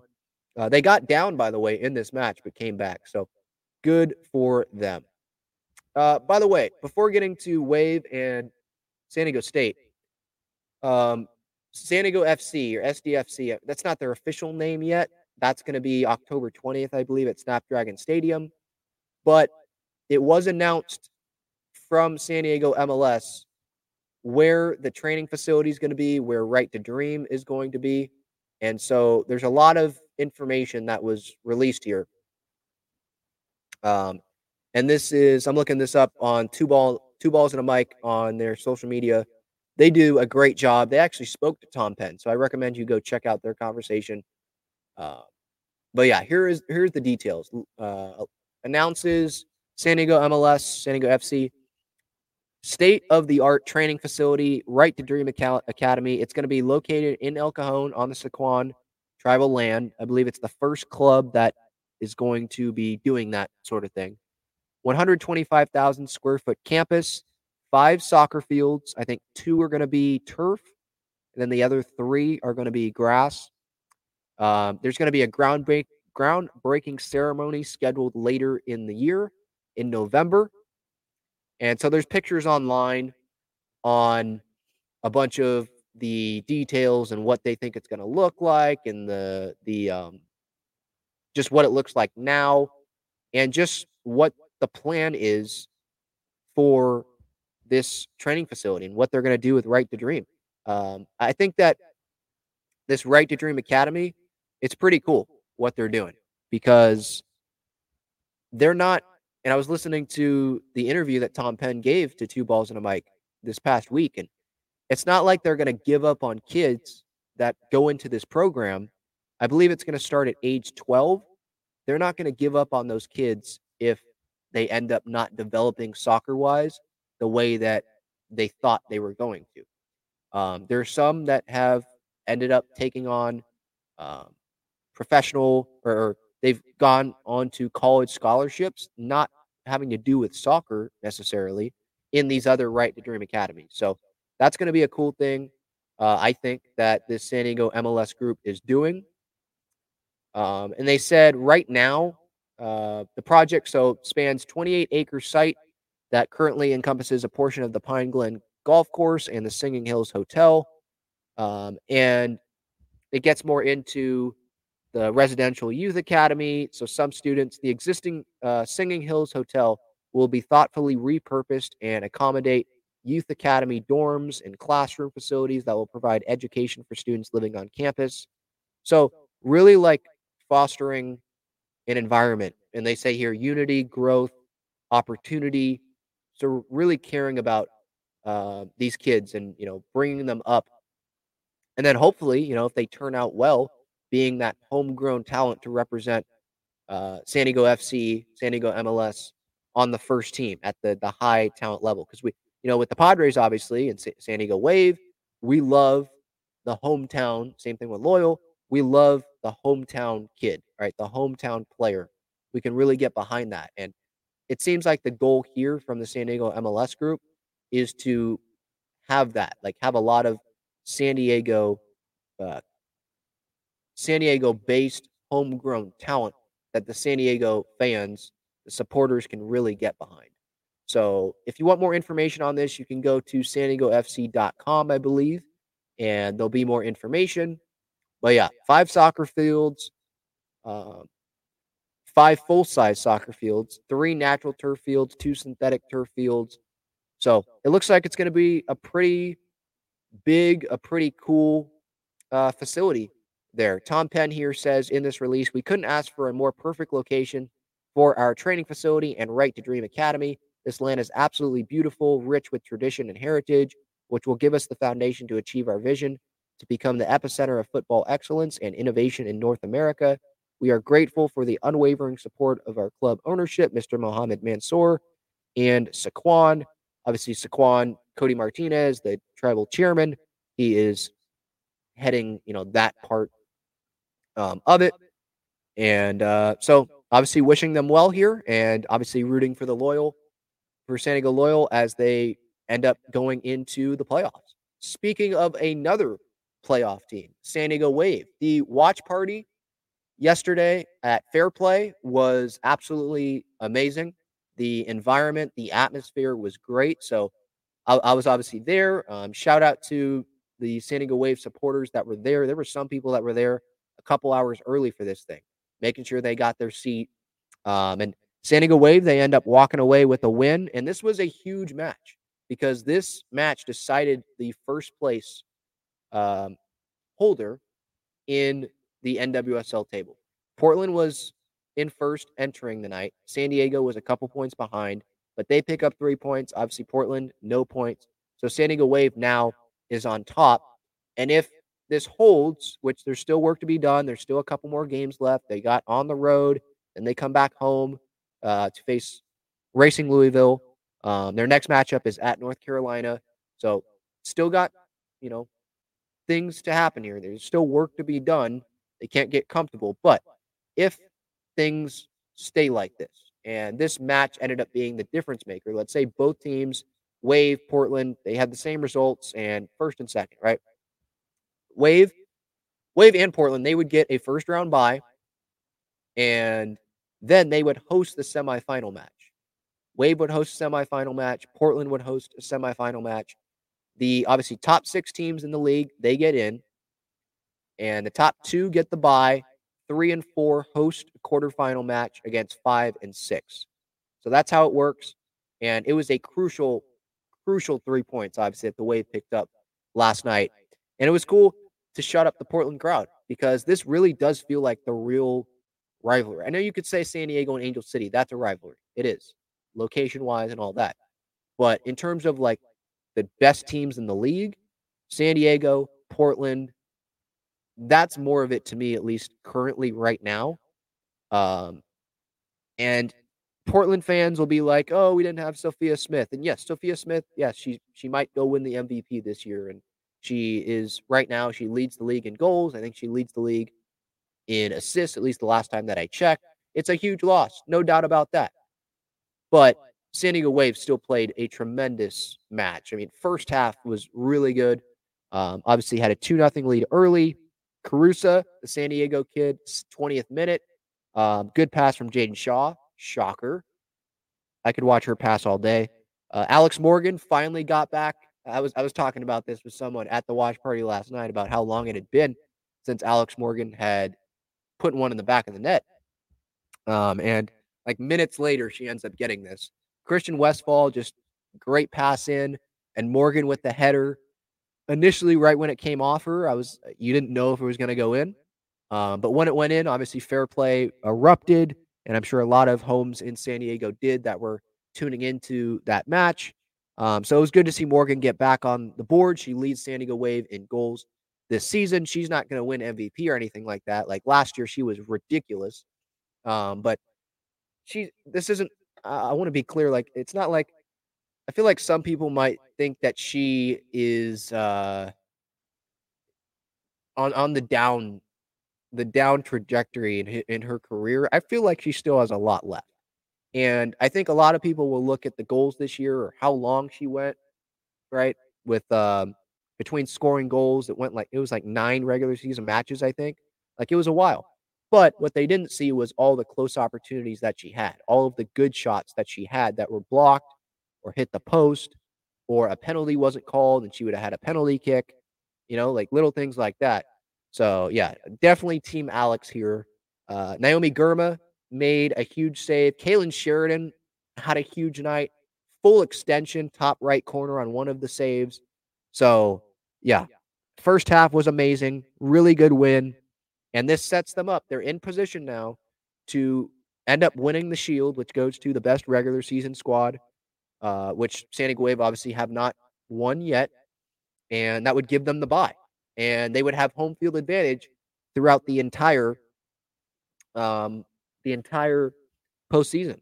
If they're the one or the two seed, they get home field because if they're the two seed, even they host the semifinal match because they, they get the bye in the quarterfinal. And then for the championship, it's at Snapdragon Stadium, regardless of who is playing in it. So I think Wave players are motivated because they want to play in a home championship game and just to play, just to guarantee a bye and play in a home semifinal match, which obviously hasn't happened yet in the short two year history, one postseason history, right? They had the quarterfinal match, which was great uh, against Chicago, got the win there last year, but then they went on the road, lost to Portland, and obviously their season ended there. They want to end this season regardless of what happens at home. So they're they're in good position to do that for sure. Good position to do that. So October 7th at North Carolina, that's their next match. And then the final regular season match, October 15th versus Racing Louisville. You can get your tickets with the link that I'm going to put in the description. Kids will go, they can go free with the special link. It's the 200 section, I believe, is where that is allowed. Uh, first 10,000 fans get the basketball jersey giveaway, San Diego Wave special San Diego Wave uh, basketball jersey. So I know that's going to be a hot item. So come support again. Padres like no postseason appearance.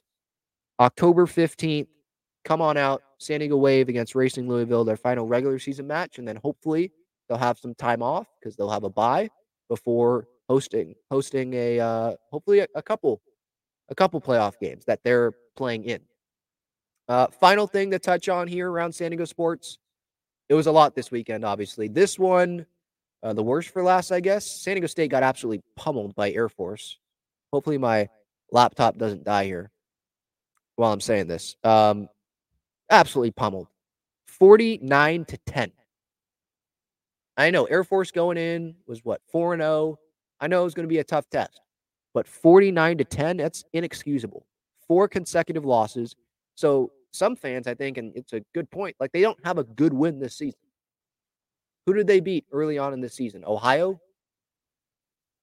And then who was the other team that they beat? I'm blanking on the other team that they beat to start off the year 0 and 2 or 2 and 0. But then they play UCLA, big plays given up there.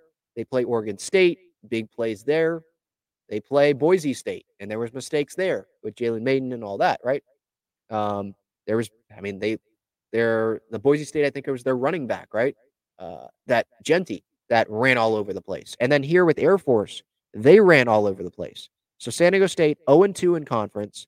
Jalen Mayden had 122 pass yards which that's not a lot. Um, leading rusher was Kenan Christon with 58 yards. Look at this. Air Force outrushed San Diego State 287 to 105. The highlight, it, was a really cool field goal. 61 yards, I believe, from Browning, which was a Mountain West record, a school record, but that probably shouldn't be the highlight of a San Diego State conference game. If you win, I guess it, that's fine for it to be the highlight, but when you get crushed and all you have to hang your hat on is a field goal, like it has to improve. Their run defense has to improve. They were shut out in three of the four quarters. I was looking up at the watch party on Saturday and I'm like, it's the third quarter and they're down. What was the score? They had 42 points dropped on them and it was the third quarter. Like just inexcusable. There was there were some passing plays where just San Diego State literally let one of the Air Force players run run white right by them. Just little things. It's like they got to clean it up, and they have put themselves in a bad spot now for wanting to win the Mountain West or finish above Boise State and Air Force, which are two of the best teams in the conference. They put themselves in a bad spot. Uh, again, four straight losses, 0 2 in conference play, and they need to win out while Boise and Air Force lose at least three times both of them, like Air Force has to lose three times, Boise has to lose three times if San Diego State wants to finish ahead of those two teams. Win out and those things to happen. It's kind of like the Padres. Like just, you you have dug yourself a hole here and you're gonna have to play really well to get yourself out. And maybe it's gonna end up being too big of a hole at the end of the day. Even if they start playing better, it might end up being too big of a hole. So, yeah, disappointing for sure. And now they have an off week, and then October 14th at Hawaii. So they're not going to be at home for a while. So we'll see what happens once they get back home. We'll see what happens in the Hawaii matchup. But yeah, Brady Hoke, I mean, he he mentioned it post game about how a lot of things have to improve and running wise, defense wise, and so yeah, uh, that that was about as worse. Excuse me, that was about as bad as it could have gone. Right? I mean, Aztecs fans, leave your thoughts in the comments. That was that was rough to watch. At least, at least there's some other couple good San Diego sports teams, you know, carrying San Diego right now. Padres no postseason. Aztecs not great, but Loyal and Wave, at least they're going to be headed to the playoffs. All right. Let's. I'm going to get to the chat. I'm going to finish off with the chat here. Let's see. Before my laptop dies, I'm just going to really quickly scroll. I'm not going to be able to get to everyone because I know I'm behind in the chat here. Carter asked, Did Tatis leave the game early? Yes, but I don't think it was because of an injury. I think that was just the plan. They just had him start. Uh, Matt Lee, by the way, if you're in here, give me that 50 bucks, man. Pay up. They got back to over 500. Um, okay. Night Dream says get rid of Snell and Hader. Sign Snow. Sign who's Snowdo? Sign Soto. Uh, I would be fine with that. Yeah, but I don't know how likely that is if they're signing Soto, it might be in free agency because right now, just the payroll, it just seems like they're gonna. I mean, they're trying to trim that thing. I guess they could lower the AAV from 30 mil to under if they get an extension done, and it's like a really long extension. But Soto declined 440 from the Nats. Like his AAV, he's probably going to want the AAV to be Aaron Judge, like 40 million dollars a year, or definitely over three, over 30. Because arbitration, your your salary goes up, and then in free agency, you try to get even more than that. And it's Juan Soto. So he knows that in free agency, he would be able to get more than $30 million a year from some team. So, yeah, um, I'm not confident. You know, Hector Gomez the other day, right? He had a report about there's a good chance Soto stays and all that. I'm not really on that side of things right now.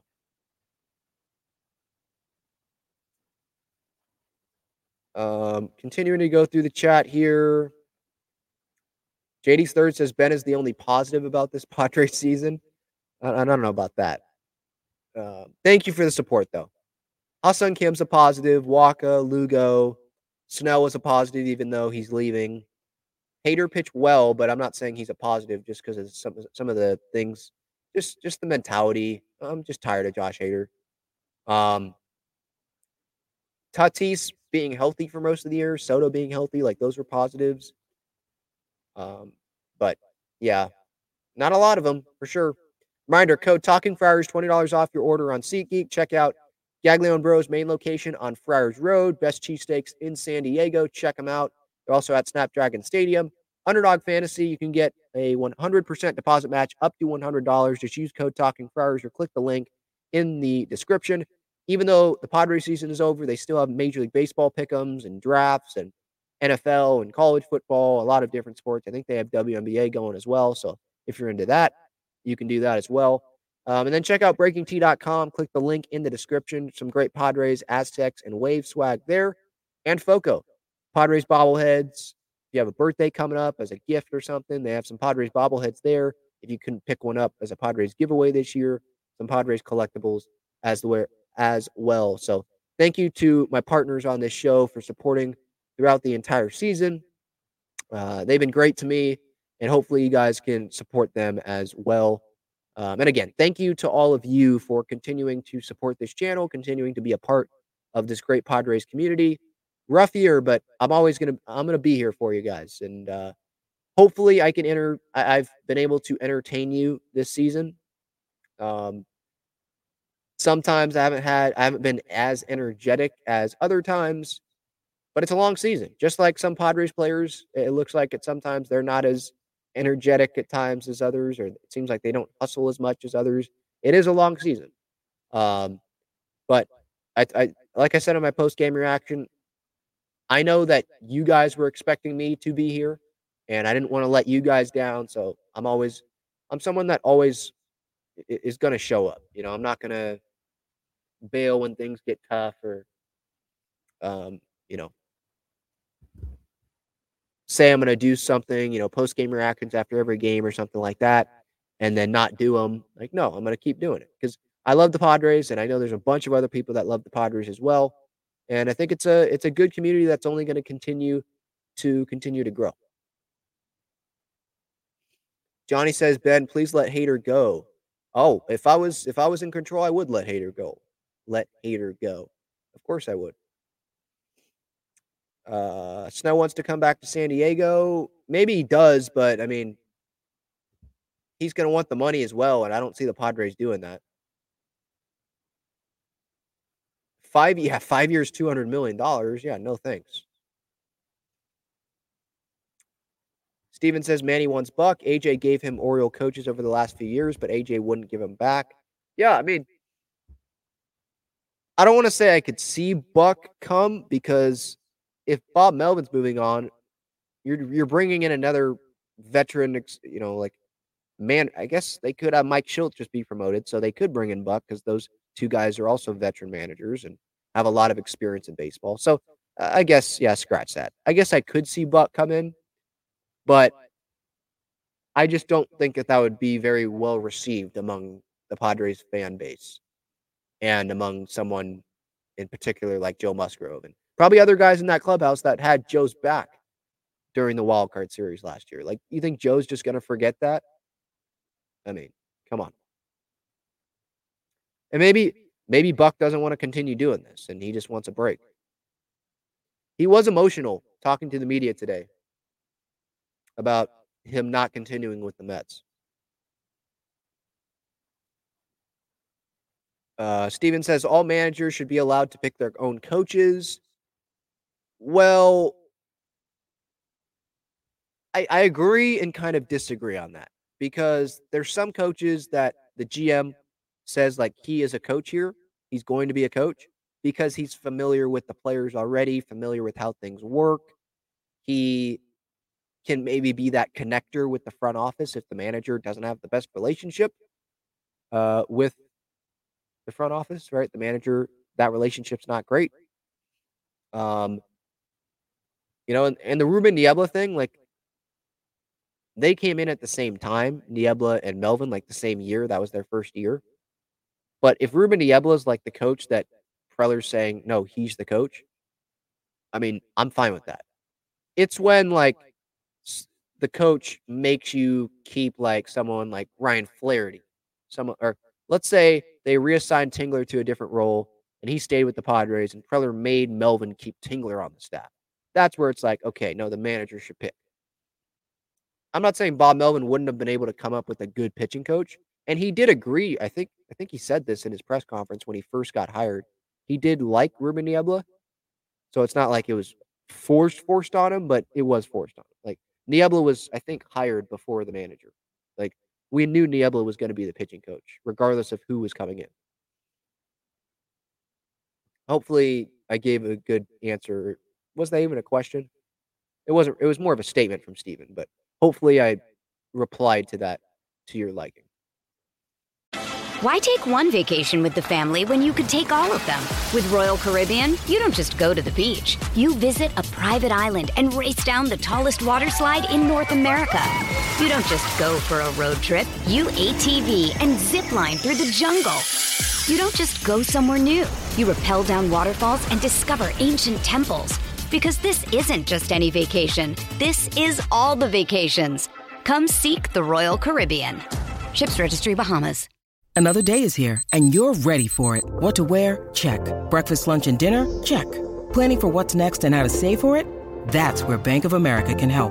For your financial to dos, Bank of America has experts ready to help get you closer to your goals. Get started at one of our local financial centers or 24 7 in our mobile banking app. Find a location near you at bankofamerica.com slash talk to us. What would you like the power to do? Mobile banking requires downloading the app and is only available for select devices. Message and data rates may apply. Bank of America and a member FDIC. Hey, it's Kaley Cuoco for Priceline. Ready to go to your happy place for a happy price? Well, why didn't you say so? Just download the Priceline app right now and save up to 60% on hotels. So, whether it's Cousin Kevin's Kazoo concert in Kansas City, go Kevin, or Becky's Bachelorette Bash in Bermuda, you never have to miss a trip ever again. So, download the Priceline app today. Your savings are waiting. Go to your happy place for a happy price. Go to your happy price, Priceline. This episode is supported by FX's Clipped, the scandalous story of the 2014 Clippers owner's racist remarks captured on tape and heard around the world. The series charts the tape's impact on a dysfunctional basketball organization striving to win against their reputation as the most cursed team in the league. Starring Laurence Fishburne, Jacki Weaver, Cleopatra Coleman, and Ed O'Neill. FX's Clipped, streaming June 4th, only on Hulu. Yeah, Showalter, I like how like detail how detailed he is, but I I'd say no to that. No thanks. Can we just keep Bob Melvin? Like, how about that? How about that? Huh? If not Bob Melvin, I guess I'd be fine with someone like Mike Shildt. I know that name's being thrown around. Ryan Flaherty, I would not be stoked about, but I guess the players like him. Is is that all that matters nowadays? Um, and I guess he has a good relationship with AJ Preller because AJ hired him, I think, right? And obviously, Manny has a good relationship with Flaherty. I'm sure other players on that team have a good relationship. Uh, Hope Springs Eternal says, I refuse to listen to what Bob Nightengale says because he does not know what he's talking about. That's fair. Go ahead. You, you don't have to you don't have to listen. But he is kind of with the Melvin Preller stuff saying about like they've told each other it's simply impossible. They, or not each other. They've told friends and associates it's simply impossible for the two to coexist. That's that's kind of the same thing that other people have been saying. Do you not trust Ken Rosenthal and Dennis Lin? If you don't, then you just don't trust any reporters, pretty much, right? But they had a player tell them unfixable. Kevin Acee writing Civil War from someone that's in that close to that situation. Uh, it's kind of the same stuff that you're hearing. It's it's not like it's just Bob Nightengale wrote it, writing this like rogue uh, report, you know.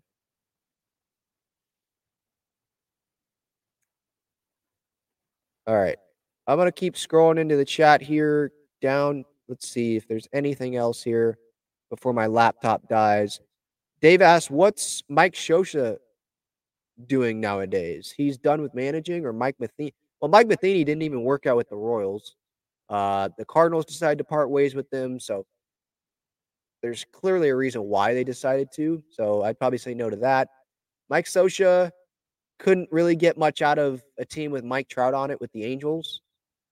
I know he he won a World Series, right? 2002 with the Angels. That was a long time ago.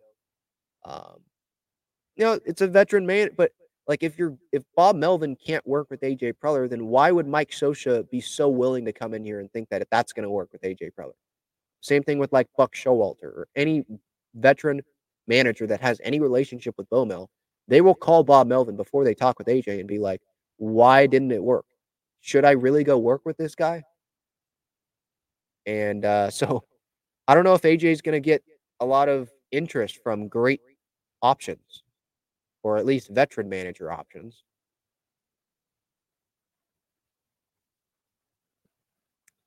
Yes, Kirsten, I agree. 2023 season was weird, in fact.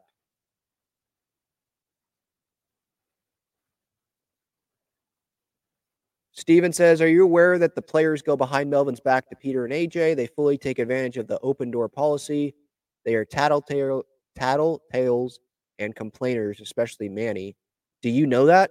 Has that been, was that reported that players go behind Melvin's back to Peter and AJ? I, th- I thought that was more AJ. I could see Manny doing that with Peter, like about a move that he wants or something, um, or like the contract extension. But I thought that was more Preller going behind the back of Bomel, talking to other coaches and saying, "I want this implemented. I want the fast, the high velocity machines, stuff implemented." And it's like, let the coaching staff do their job. Let Bob Melvin tell the coaching staff what to do instead of going behind his back. That's what I remember reading in these articles.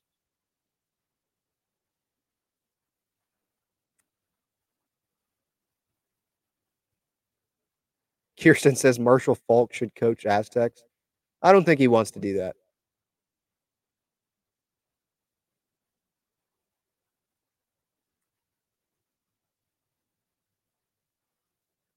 Um, I still don't see Matt Lee in here. Interesting. Now that the Padres are above 500, interesting that he's not here. I'm kidding, Matt. If you're watching or listening to this, all love. Uh, come ne- come on to the next live stream where you're available, and we can talk about paying up. Which I kind of said earlier in the show, like I don't even really want them to finish with with a winning record because I don't want this season to be remembered as a winning season because it it was a failure, uh, major disappointment. But that was the bet. They got back over 500. It took them five months or whatever it was, but they got back over. Yeah, thank you. Thank you, Dan, for the support. Says, thanks, Ben, for your dedication. Thank you. All right, that's going to do it. Talking Friars, episode 41. Yeah, I did see that comment, by the way. Bochy and Schumaker in the playoffs. Good luck to them, right? No Padres in there.